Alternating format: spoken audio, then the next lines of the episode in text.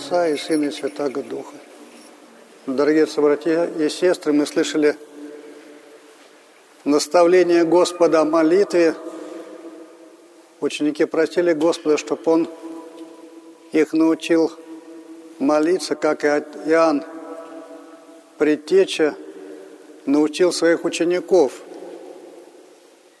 И Господь научил их молиться, но не так, как Предтеча, и даже не так, как кто-нибудь иной прежде него. Он сказал, когда молитесь, говорите: «Отец наш, сущий на небе». И вот это слово «Отец наш» – это то, кто, что никто не мог позволить людям говорить, кроме самого Господа. То есть во Христе Он нас усыновляет Отцу. С тех пор мы Бога называем Отцом. Мы так к этому привыкли, что просто не замечаем смысл или силу этого слова. Когда мы читаем эту молитву на Святой Литургии, то прежде священник возглашает: «Позволь нам с дерзновением неосужденно сметь призывать Тебя». То есть даже и здесь вот надо быть, но предельно ответственным. Бывает так, что то, что мы совершаем часто, оно как бы замыливается у нас в сознании, становится привычным, и мы уже теряем вкус, благоговение, ощущение новизны. Поэтому молитва «Отче наш», так же как и «Тресвятое» и молитва к Троице, они часто повторяются в течение богослужения в наших правилах, как-то они проскакивают, может быть, не с таким вниманием, как следовало бы. Это главные молитвы, это основные молитвы, которые нам даны. Но очень важным наставлением является то, что в Евангелии идет после молитвы «Отче наш».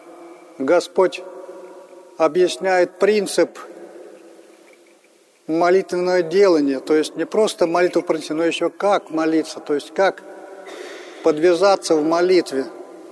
И приводит как бы об, как образец историю такую, что пришел некто в помощь своему другу просить: «Дай мне три хлеба, что ко мне пришел мой друг с дороги, а мне нечем его накормить, у меня ничего нету». И если друг ответит: «Я не могу тебе дать, потому что уже поздновато, и дети мои со мной уже на постели уже спят, вот поэтому не могу встать и дать тебе хлеба». И дальше опять важное слово.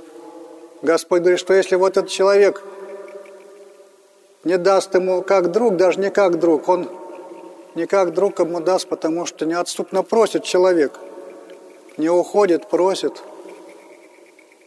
И Господь говорит: «Простите, и дастся вам, ищите, обрежьте, отыщите, и отвержется вам». То есть такая подсказка, наставление, и в некотором смысле такая провокация нам быть немножко навязчивыми к Богу. Но все равно здесь очень важно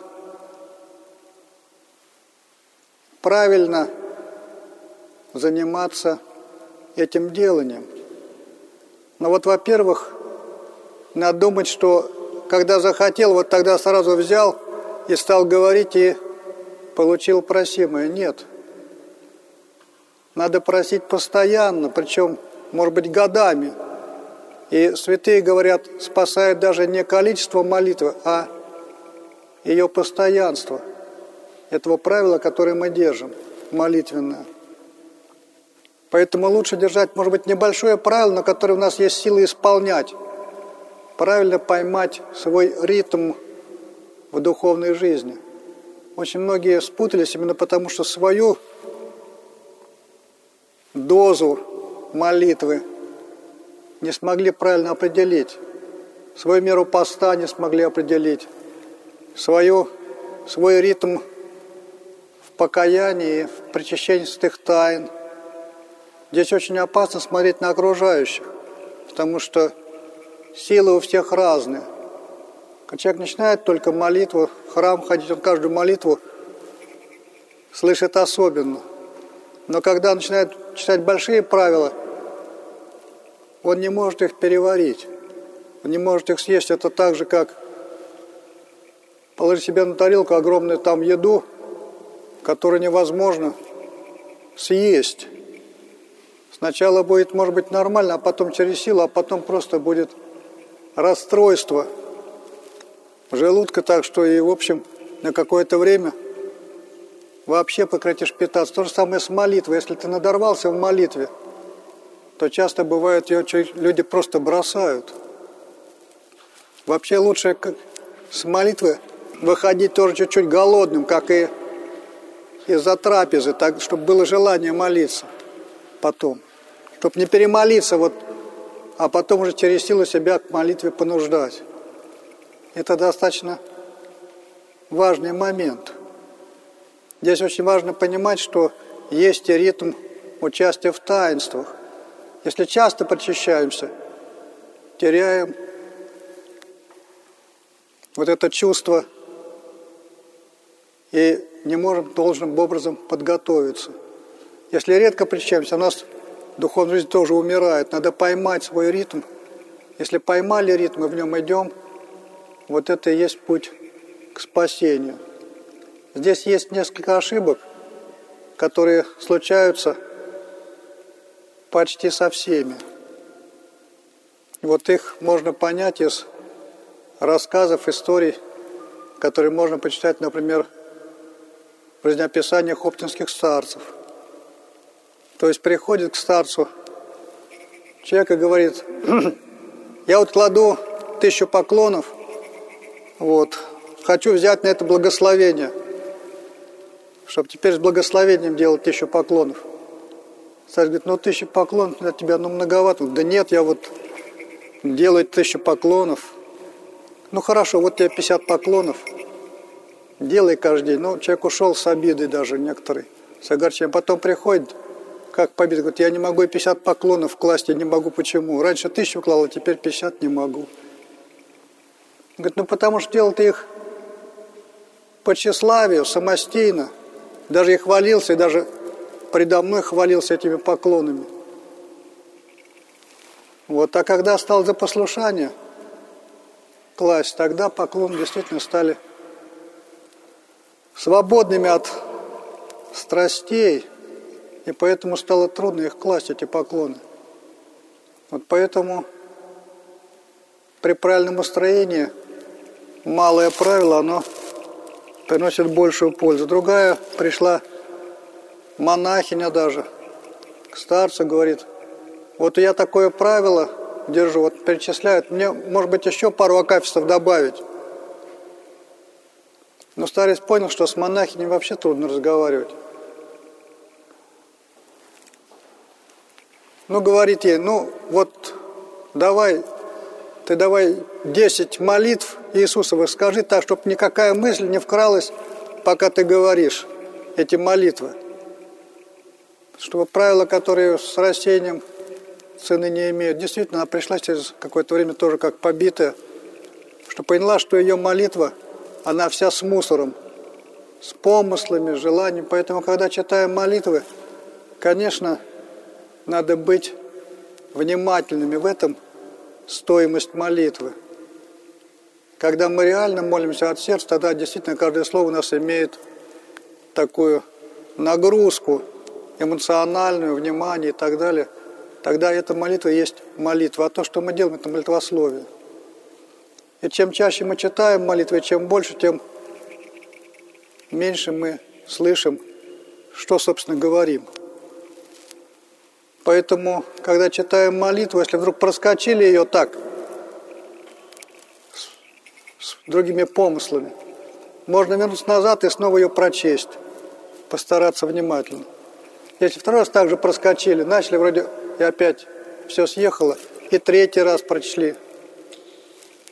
Ну а потом переходим к следующей молитве, потому что можно так на одной молитве застрять, что можно до вечера ее читать и так и не прочесть, как та монахиня десять Иисусовых молитв не могла осилить со вниманием. Надо стараться свое правило составить. Оно, конечно, замечательное, утреннее правило, вечернее. К причащению молитвы, основные такие вот наши правила. Но можно какую-то молитву заменить. Или, например, если ты еще не в силах, то оставить часть молитв, выбрать те, которые больше отзываются в сердце. Но еще также можно правило держать не сколько ты прочел молитву, а сколько времени ты молился. Отвести полчаса, например, утром на молитву. И наполнить, пытаться ее внимательной молитвой. Полчаса прошло, но сколько сумел прочесть, столько прочел. Вот потому что правила – это такие элементарные вещи к тому, чтобы заниматься молитвенным деланием. Но бывает у человека иногда большая беда, как у священников. Когда они становятся священниками или принимают монашество, у них случается большая беда, потому что бывает они молились, ну как-то умеренно, с сердцем, с чувством, с расстановкой.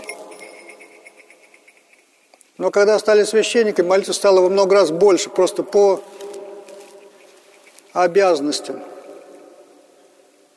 Надо большое правило исполнять, и служба, и вечерняя, и так далее, и так далее, и так далее. В конце концов, то внимание, которое было, но у священника не хватает, он тоже человек. Тем более сейчас в священство идут люди, которые, в общем-то, не воспитывались в традиции, скажем, от раннего детства.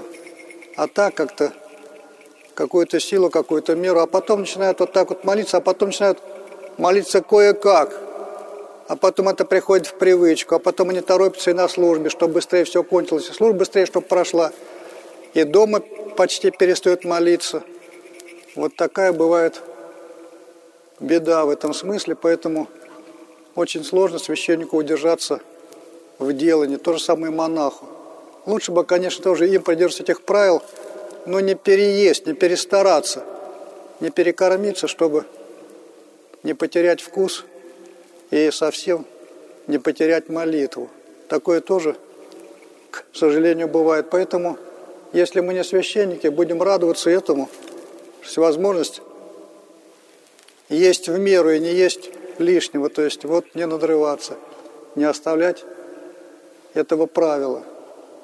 Вот и то же самое, когда человек мирянин, например, он молится, ну, это он, он себе хорошо думает, это сколько хорошо, как молюсь. Такое правило. Когда священник становится, ну опять та же самая ситуация. Он много-много молится, но он должен еще больше молиться, как священник. Ему числать уже нечем. Вкус к молитве тоже пропадает. Вот такой азарт уходит.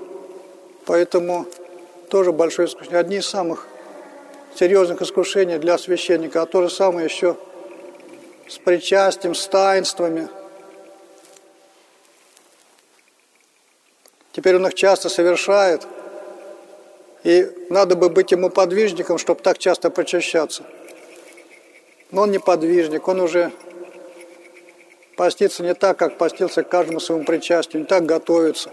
Уже все более наспех, более поверхностно, и вот и перестает благоговейно относиться к святыне. Даже в алтаре находиться. Вначале человек, мирянин, входит в храм. Он в храме себя чувствует. Может быть, помните первое чувство, кто взрослый приходил. Как вот, как-то прям вот... А то же сам человек в алтарь входит, у него такое чувство особенное. А потом он к этому привыкает и уже не чувствует, что он в алтаре. И бывает так, что люди стоят в храме молятся, а священник с диаконом там болтают, прости Господи.